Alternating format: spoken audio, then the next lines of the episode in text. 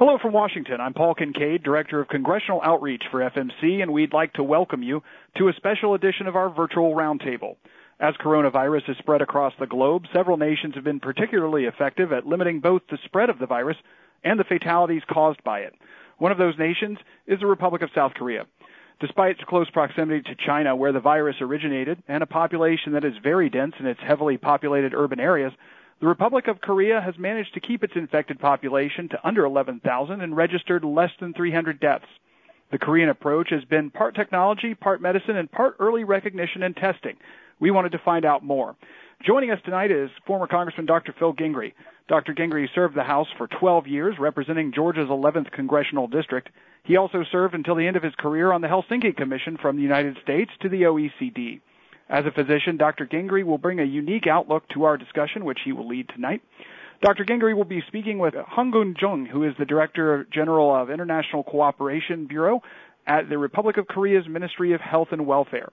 Prior to his posting at the ministry, Mr. Jeong served as First Minister for Korea at the OECD, as well as counselor at several Korean embassies throughout the world. He received his MA in Public Administration from Seoul University and his MBA from the University of California at Berkeley. He'll join us from Seoul. We look forward to an opportunity to learn about the success in South Korea and how it can be replicated here in the United States. With that, Director General, thank you for joining us tonight. Hello, good evening. My name is John. It's my honor to have this phone call with you and share Korea's response strategy against COVID-19. Um, you already may know the leaders of Korea and the United States had a phone call on March 24th which was followed by another call on April 13 between our health ministers. The two countries shared concerns over the international spread of COVID-19 and discussed ways for cooperation to overcome the outbreak. I hope today's meeting could allow us to share knowledge and strengthen our response against COVID-19. Thank you. Director General uh, Jeong Phil Gingrey uh, on this end as uh, Paul mentioned, uh, Director General, I am a former member of Congress. Uh, I served from uh, the year 2003 to 2015, so six two-year terms, a total of 12 years, from our state of Georgia in the southeastern part of the United States. And as he mentioned, I was uh, during that time. I was part of the OECD, the Helsinki Commission, and and I don't know whether we overlapped on that or not. We may have had an opportunity uh, to meet sometime during the time frame 2004, 2007, when you were first secretary of the permanent mission of Korea to the OECD. But in any regard, I'm now, as a former member of Congress, a member of the Association of Former Members, uh, an organization that has a 50 year history uh, and includes so many uh, members of our parliament, if you will, our Congress and our United States Senate uh, members who have have retired and gone on to, uh, in some cases, uh, other careers. Uh, but we are very, very happy and pleased to have begun the congressional study group with uh, the Republic of Korea, with South Korea, uh, back in 2018, and we've had an opportunity to have a number of trips, uh, and I was lucky enough to pers- participate in one of those trips uh, just last year in June of 2019.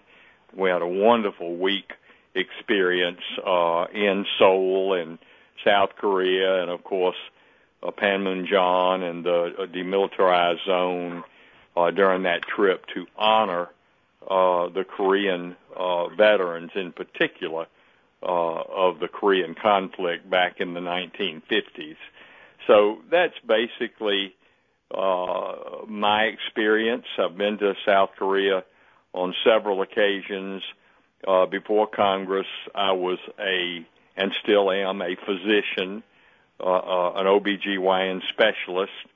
Uh, I'm not currently practicing, but I spent many, many years delivering lots and lots of babies in the great state of Georgia. So I know that's kind of a long opening statement, but I just wanted to let you know uh, a little bit about me and how uh, much I love your country and how happy I've been to be there on a number of occasions and the great hospitality that's always been shown to me individually and to our uh, congressional delegation, both when I was an active member and now as a former member. Uh, so we have some comparison as to what South Korea has done uh, to go from 900 cases a day, as I understand, down to the current 30 a day, uh, and really uh, done a, fa- a fantastic job. Maybe the model for two, uh, 187 other countries. Uh, certainly, the United States. Uh, the advice that we're receiving from the daily uh, press events uh, that the coronavirus task force appointed by President Trump. Uh, we see it on television almost daily, uh, and it seems to me that a lot of what uh, has been recommended and actually put in place here in the United States, several weeks behind uh, what's happened in your country, uh, in South Korea, uh, because of your great success. Uh, and I think we really have modeled our response uh, to what you've done. Uh, maybe you could start off by talking a little bit uh, about the current status of the virus in South Korea and how you began to, when you first uh, realized you had a case, uh, what what did you do? Okay, thank you. First, I I should say I feel more comfortable to talk to you, the expert in the healthcare. Also, very good experience in my country. Um, concerning the coronavirus, corona the outbreak in Korea, um, as of yesterday, the total number of confirmed cases in Korea is 10,613, among which 7,757, that is almost uh, 73%, were discharged after recovery. The number of active cases is 2,627, that is around 25%. By region, the cases are concentrated in specific region, especially Daegu and Gyeongsang-pukdo. It occupies almost 77%. Also, as of yesterday, the number of deaths is 229. So the fatality rate is around 2.16%, and most of the fatality is from the elderly or those with an underlying disease. The average age of the victim is 77.3 years, and people aged 65 or older account for 86.5% of the total deaths.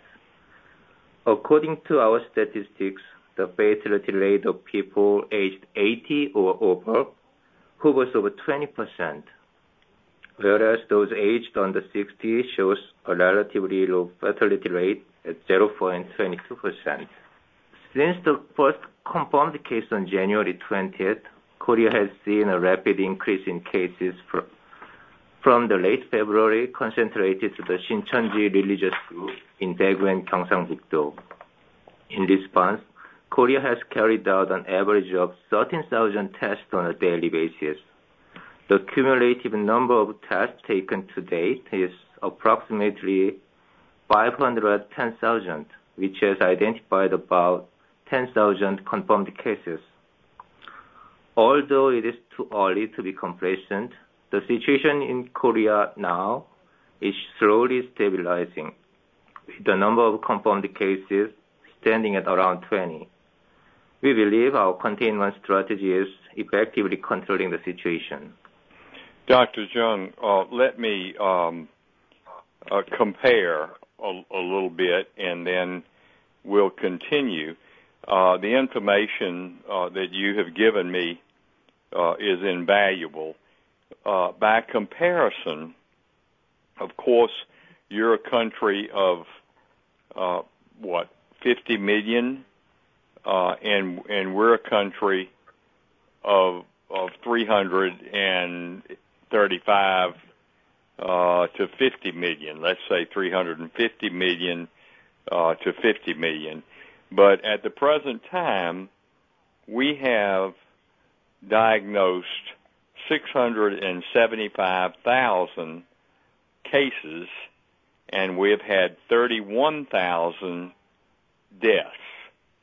Uh, hmm. So obviously, the the virus has struck heavily uh, in our country. It started, uh, I think the very first case was in the Seattle, Washington area, which has a a fairly high, maybe as much as 10% of their population, that state of uh, Washington, not Washington, D.C., but the state of Washington in the Pacific Northwest.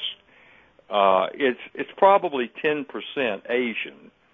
And their first case was someone who actually traveled from Wuhan uh, province in China uh, to the United States. And so we have been hit pretty hard. And also, as you, I'm sure, are aware, there's a fairly heavy uh, population of Asians uh, in New York City, uh, maybe again as much as 10% of the population.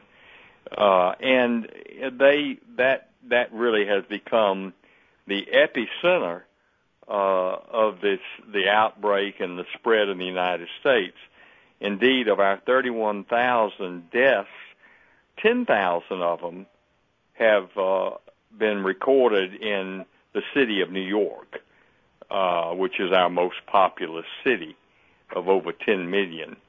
And uh, so uh, we, we I think, are beginning to get on top of the situation, but it remains fluid. We are not there yet. I think we are beginning to see a little bit of a flattening of the curve, if you will. That expression is used so much in regard to uh, what the next steps should be. Uh, but just by way of comparison, uh, you have had 300 deaths, and we have had 31,000.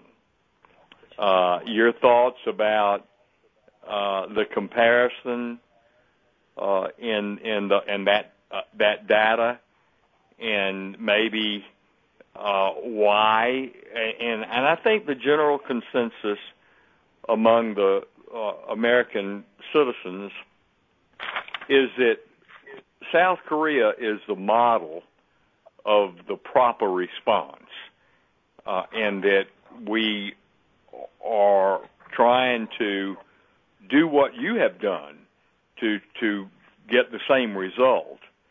Uh, so maybe you could talk a little bit about uh, once you realize uh that there there was this problem and you you shut down, I'm sure, travel from uh, China, particularly the province of Wuhan, and you began to put into place by by governmental edict the things that need to be done, possibly based on your experience in 2014-15 timeframe with the MERS uh, uh, coronavirus.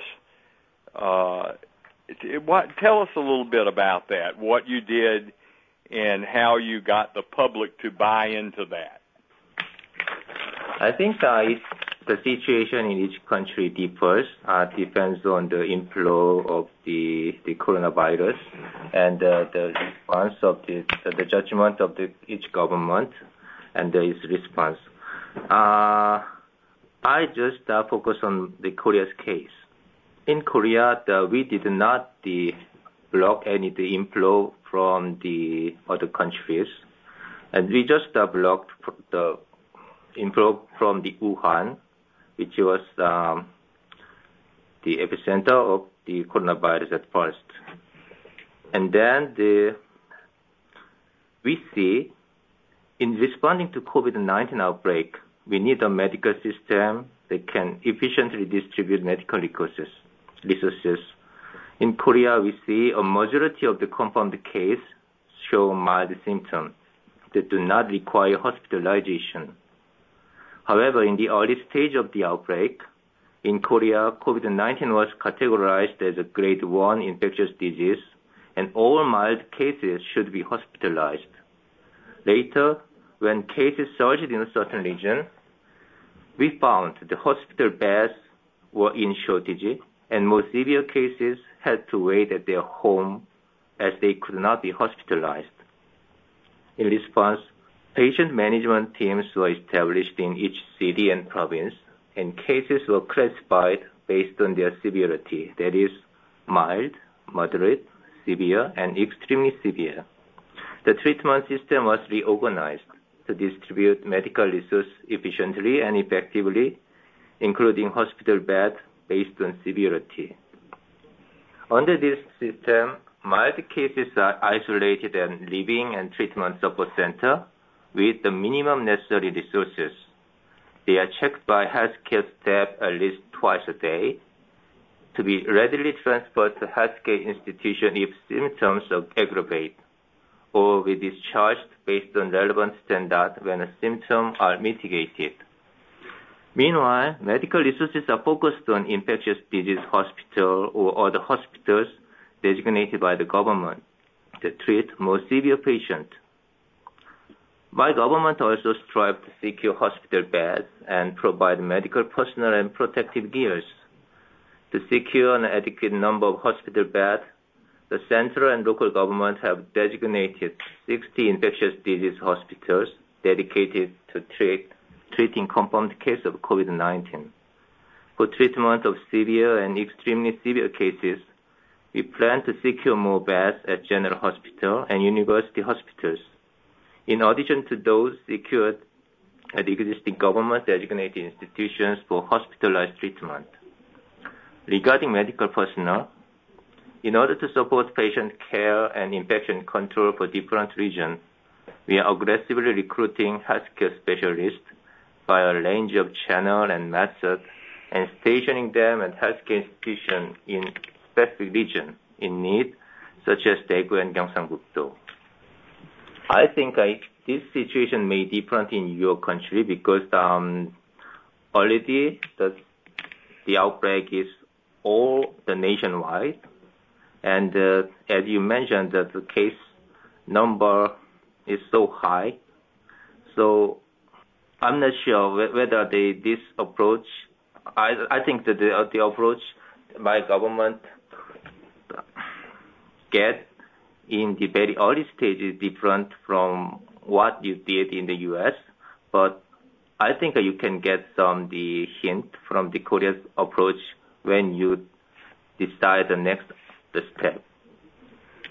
Well, uh, Director General, the response in the United States, uh, I think has been quick.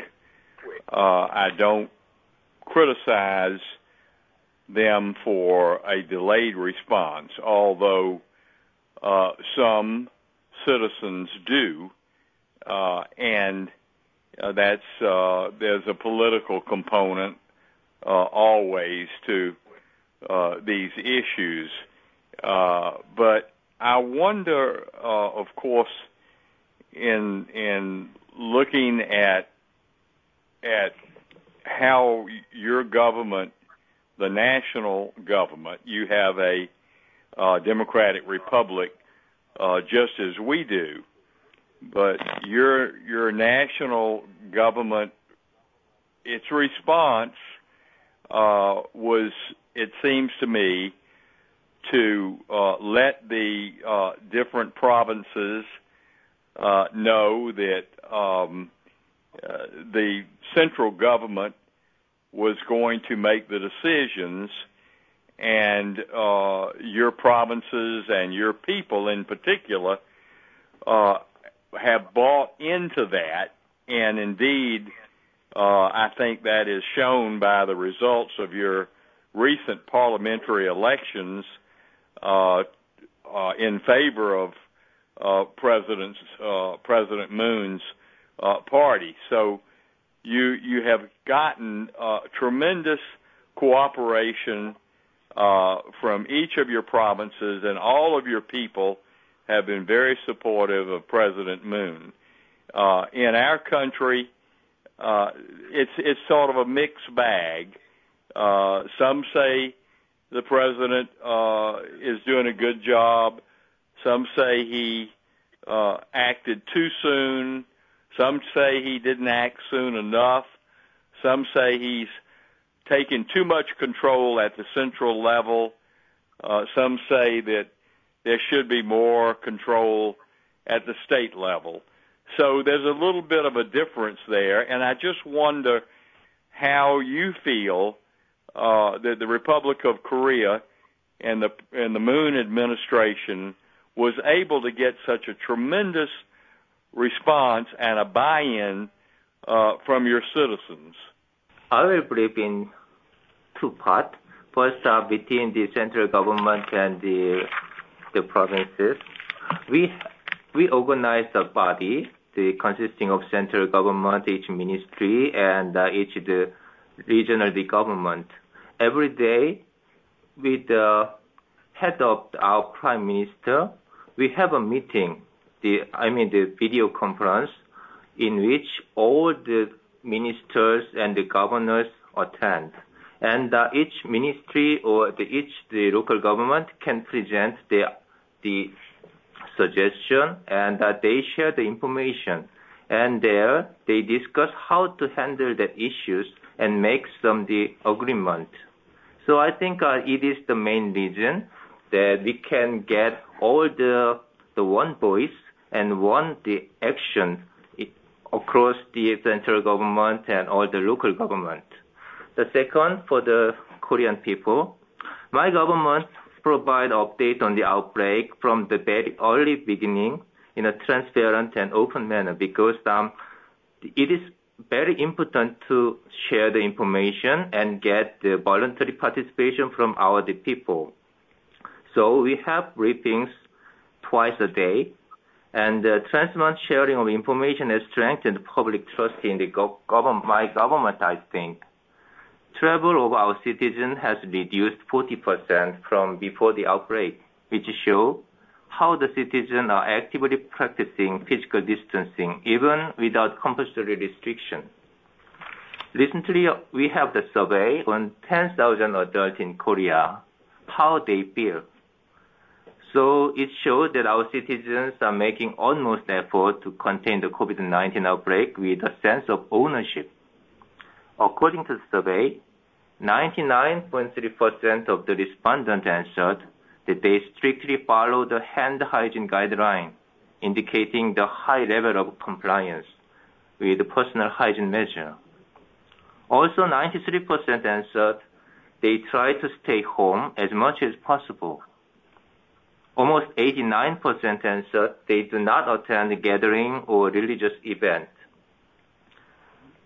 all showing the effort of the public to practice physical distancing voluntarily. And uh, 57.5% of the respondents answered that they are confident that their community will successfully overcome the crisis and recover. 65% answered that they are willing to endure the inconvenience caused by self-quarantine or other containment measure. This shows the high level of trust our citizens have in the community. I mentioned that I had been with a delegation of Association of Former Members uh, just this past June uh, in South Korea, and mm-hmm. uh, also on a number of other occasions.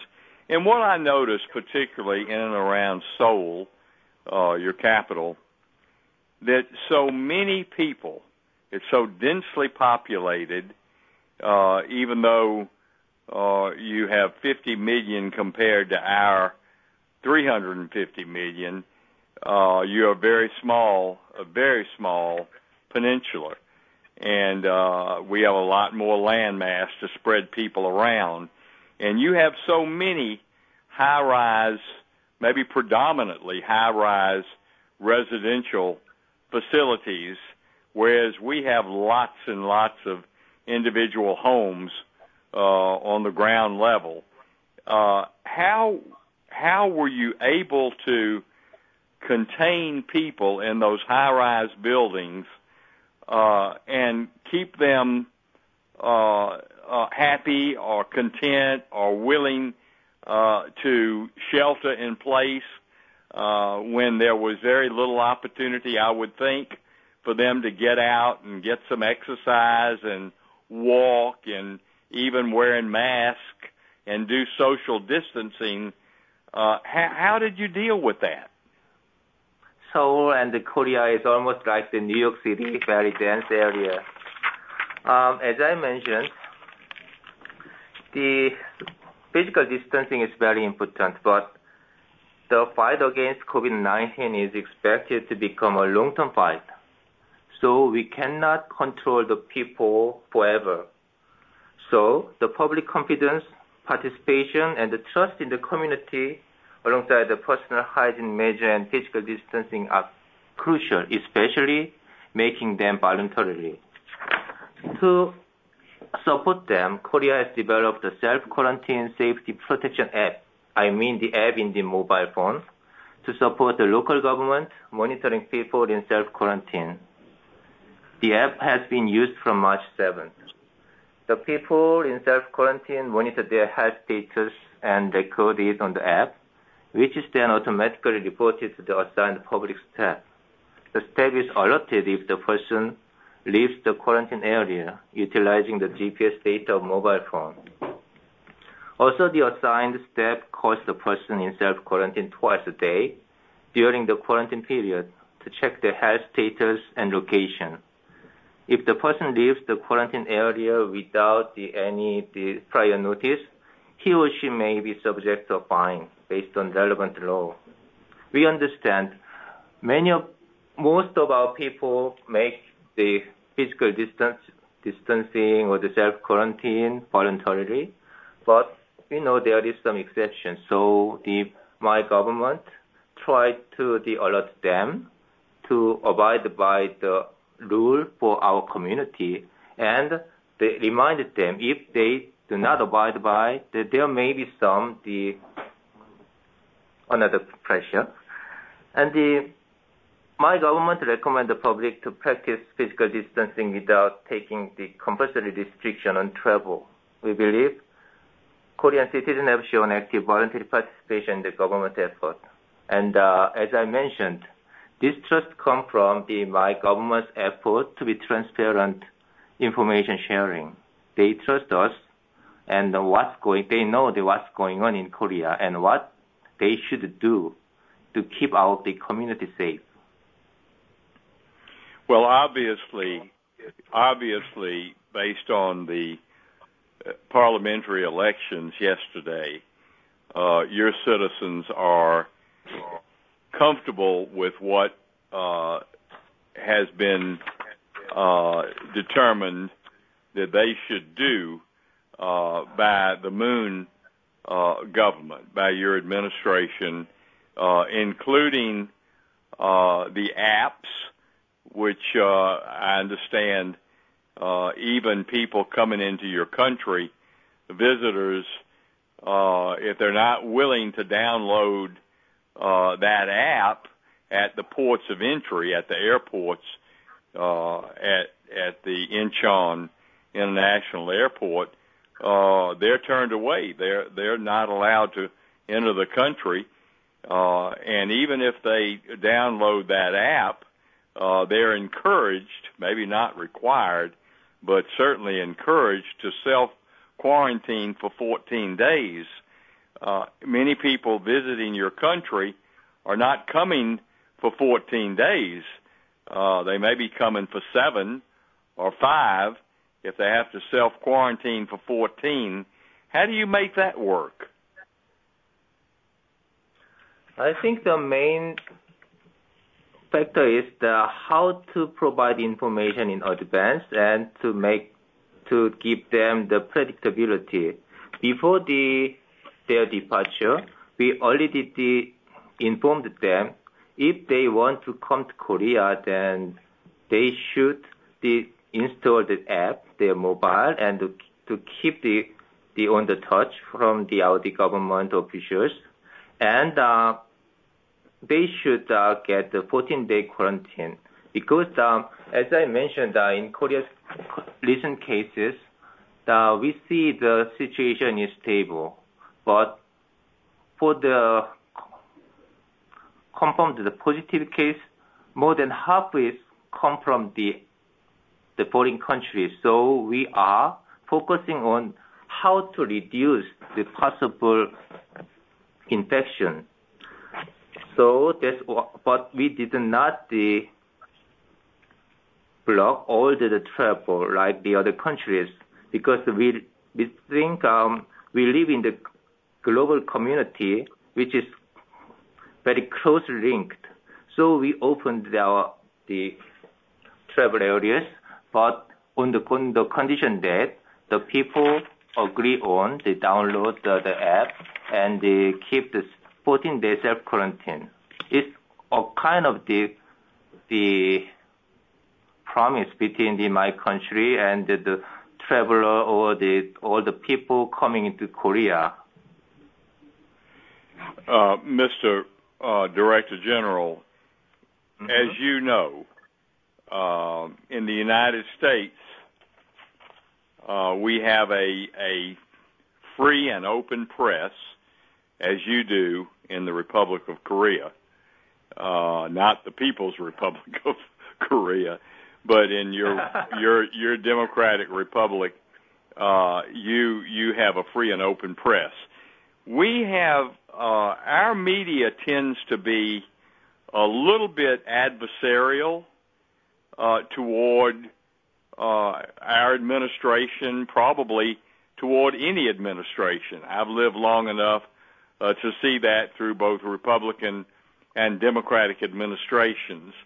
Uh and I think some of the questions that are put to our administration on a daily basis and televised nationally to the general public uh, creates a state of confusion and a lack of confidence uh, in our administration.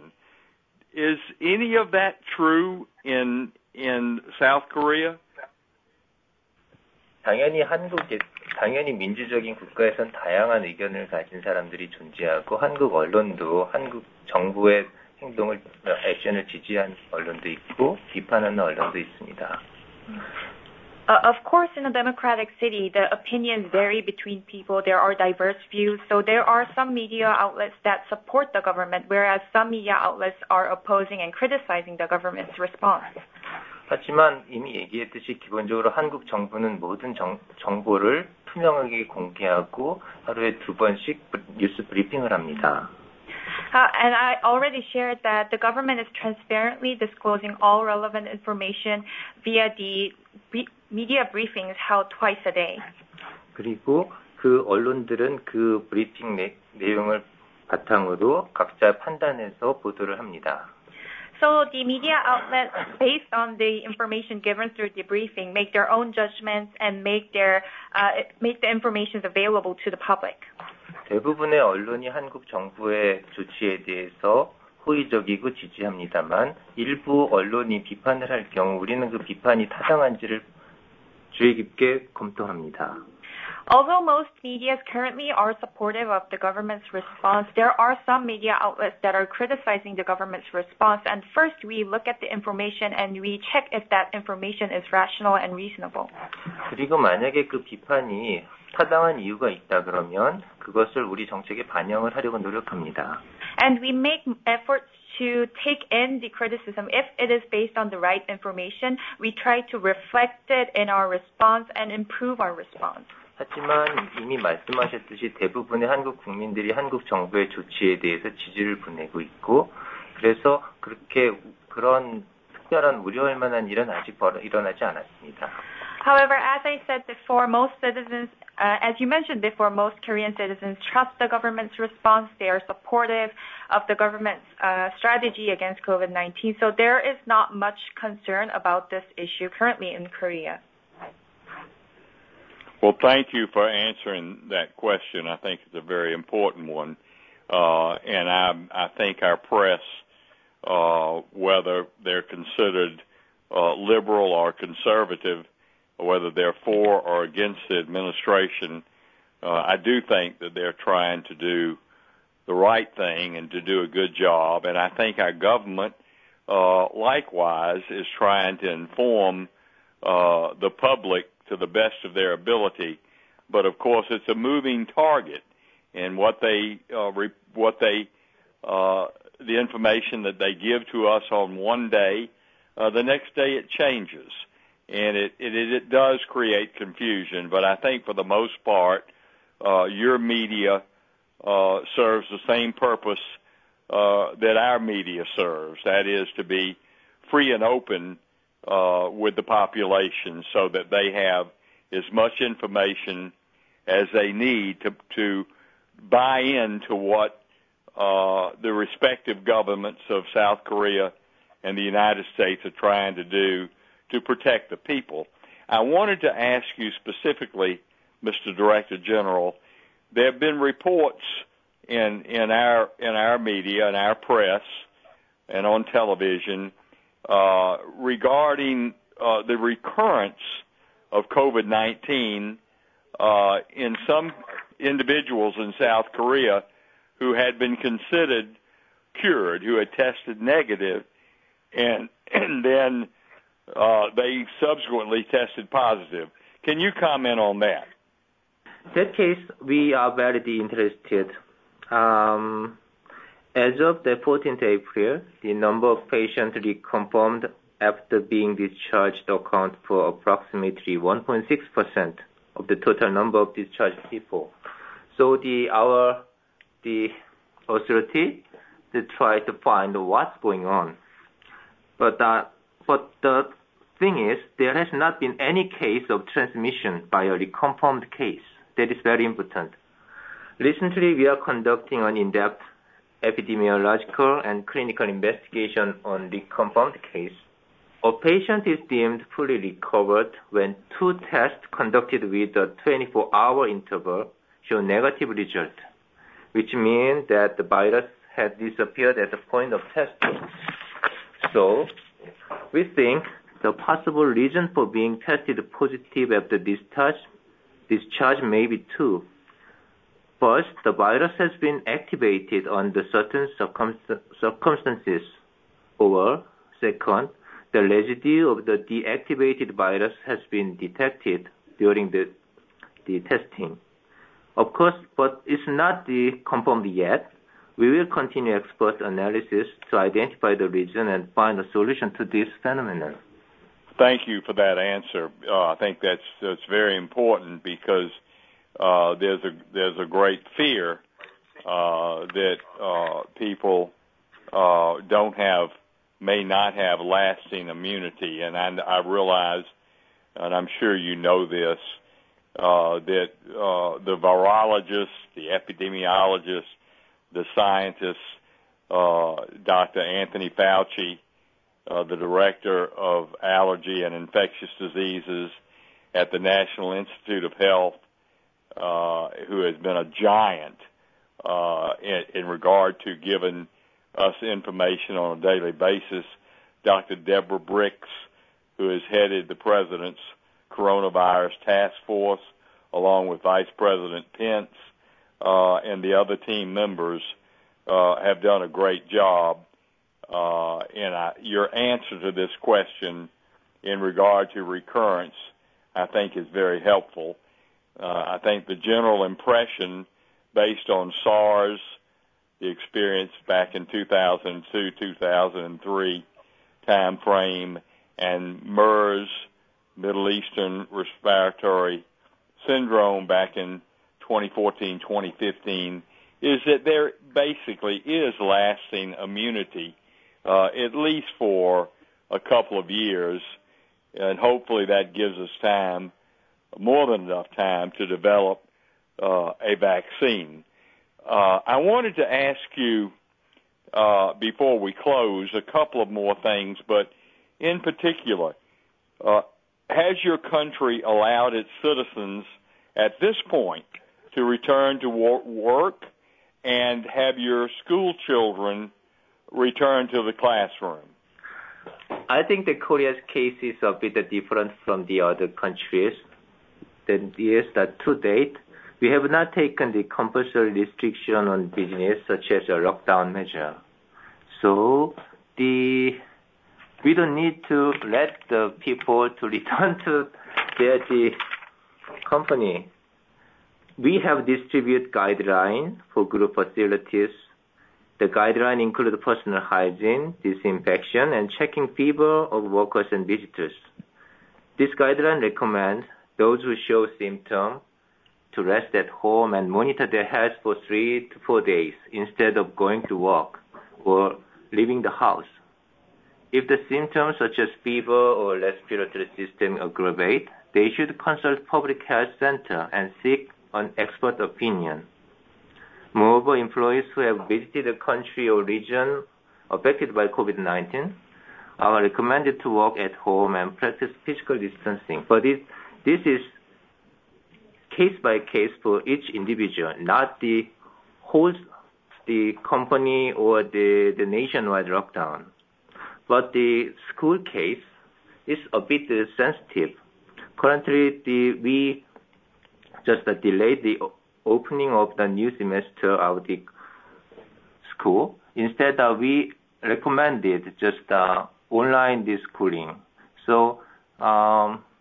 Technically, the school is already opened, but uh, the format is the online the online schooling, and our government is uh, considering whether this is when is the appropriate time for physically students can go to the school. Um, it will be judged by, it will be decided based on the advice of the expert and the current symptoms and further the development of the our situation. And I think that's true um, of the United States as well. Uh, the schools, for the most part, uh, have been shut down uh, and depending on the governors of the respective states. But for the most part, nationwide, our schools, our bricks and mortars, uh, if you will, schools uh, have been closed, uh, and the students are getting uh, online instruction.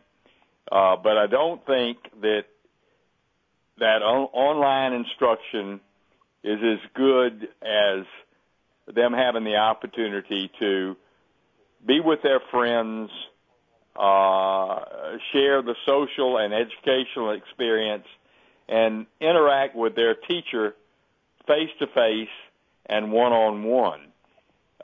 So uh, we're, I think, struggling with that decision in many school systems in many states have declared that the school year, in our school year typically ends in in uh, the first week of June.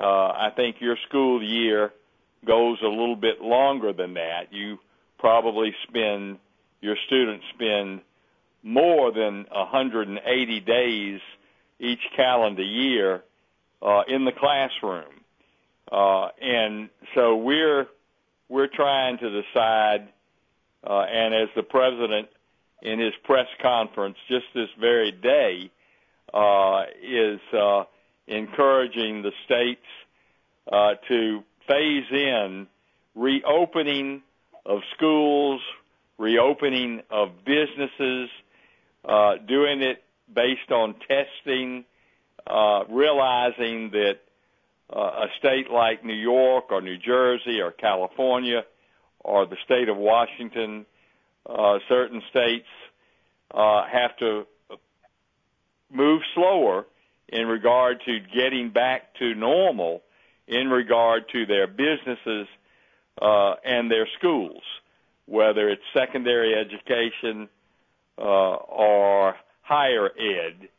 Uh, so we're we're about to to maybe to decide uh, what what is best for us. Uh, but I, I think I understood you to say, and I want to be clear on this, uh, Mr. Director General. Uh, South Korea never completely and totally shut down its businesses. Is that correct? Yes, we did not make the nationwide shutdown. Just for the school case, um, we see the our close neighbors case, the Singapore. You see, the Singapore made a great job to handling this coronavirus, but uh, they let the school open, and just uh, two days later, they found some the community infection, and the current situation is getting worse compared with uh, the early early stage. So that gives our government a good lesson. So we are the checking what is the our current situation and what will be in the, the coming days. So just based on that judgment, we will decide when the school will open. Well, we we have been told that uh, statistically, uh, young people uh, mm-hmm. are uh, not the ones who are among the 31,000 deaths uh, in the United States. Uh, that if they contract the coronavirus, uh, they very well may be asymptomatic uh, or only mildly sick uh, but hardly any uh, will die from COVID-19. Uh, and so I I just wonder uh, why uh, it is necessary uh, to close our schools when education is such an important uh, obligation that we have to our young people. Uh, you're right. As I already explained in the very early beginning, the fatality rate for the young age is very low. But uh, if they, but that does not mean they are not infected.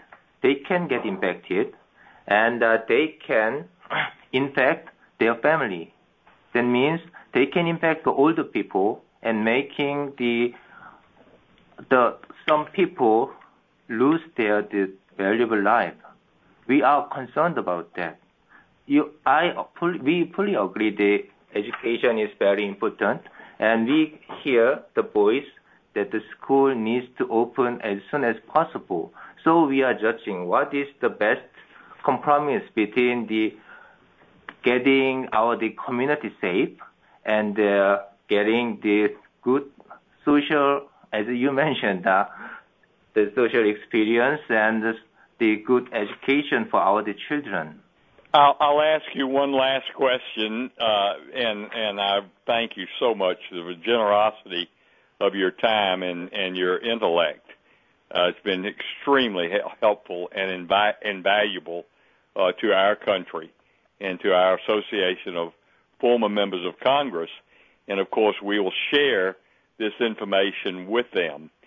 Uh, how has your partnership been with your neighboring nations, and in particular, I'm thinking of China and Japan?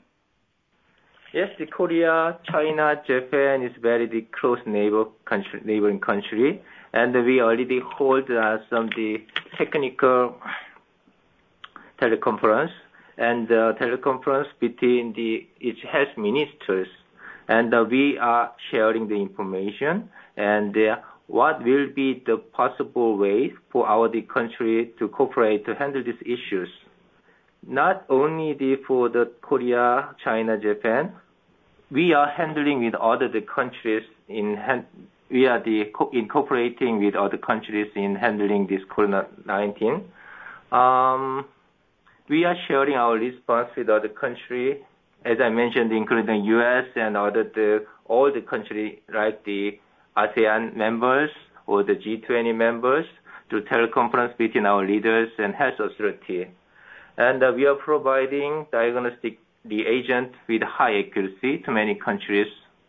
We are also making effort to provide all available cooperation, including humanitarian support, to respond to the request from the vulnerable countries.